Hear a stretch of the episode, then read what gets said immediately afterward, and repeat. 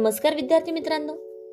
ऐकू आनंदे संस्कार गोष्टी या आपल्या उपक्रमात मी कस्तुरी कुलकर्णी तुम्हा सर्वांचं हार्दिक स्वागत करते.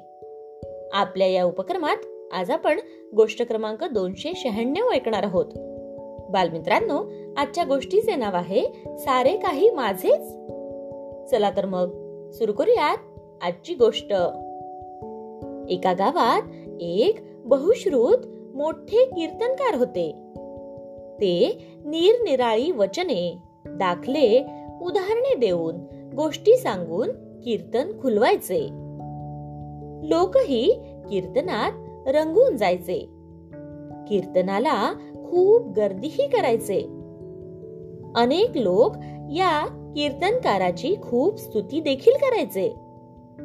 त्यामुळे कीर्तनकाराला स्वतःविषयीच जरासा गर्व निर्माण झाला होता. एकदा या कीर्तनकाराला एका गावात त्यांचा जुना वर्गमित्र भेटला. त्यांनी त्याला आपल्या घरी बोलाविले. आपल्या घरी नेल्यावर त्याचे कीर्तनकाराने आगच स्वागत केले आणि कीर्तनकार म्हणाले अरे एकदा माझ्या कीर्तनाला ये ना. बघ तरी लोक माझी कशी स्तुती करतात ते. पहा तरी एकदा. तेव्हा त्या मित्रानं कीर्तनाला यायचं मान्य केलं. आणि त्याप्रमाणे रात्री तो कीर्तनाला गेला. कीर्तनकार रंगात आले. एक एक वचने सांगू लागले. एक एक दाखले देऊ लागले. नवा श्रोता मित्रत्वाच्या नात्याने पुढेच बसला होता. बुवांच्या एक एक वचनावर तो मित्र अभिप्राय देऊ लागला. अरे हे तर शंकराचार्यांनी म्हटलंय. हे रामदासांचे वचन.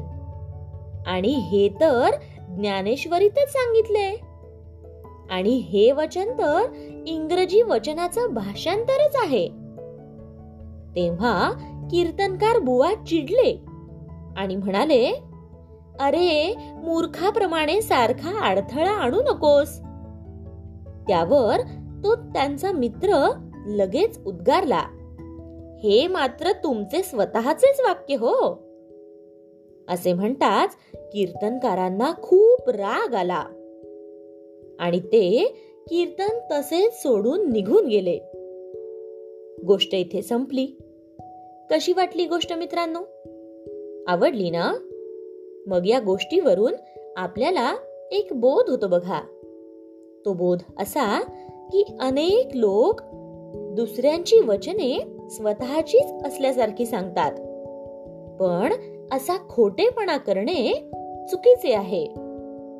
आणि त्यावर स्वतःचा गर्व मिरवणे हे तर त्याहून चुकीचे. कारण गर्वाचे घर नेहमी खालीच असते. काय? येत ना लक्षात? चला तर मग.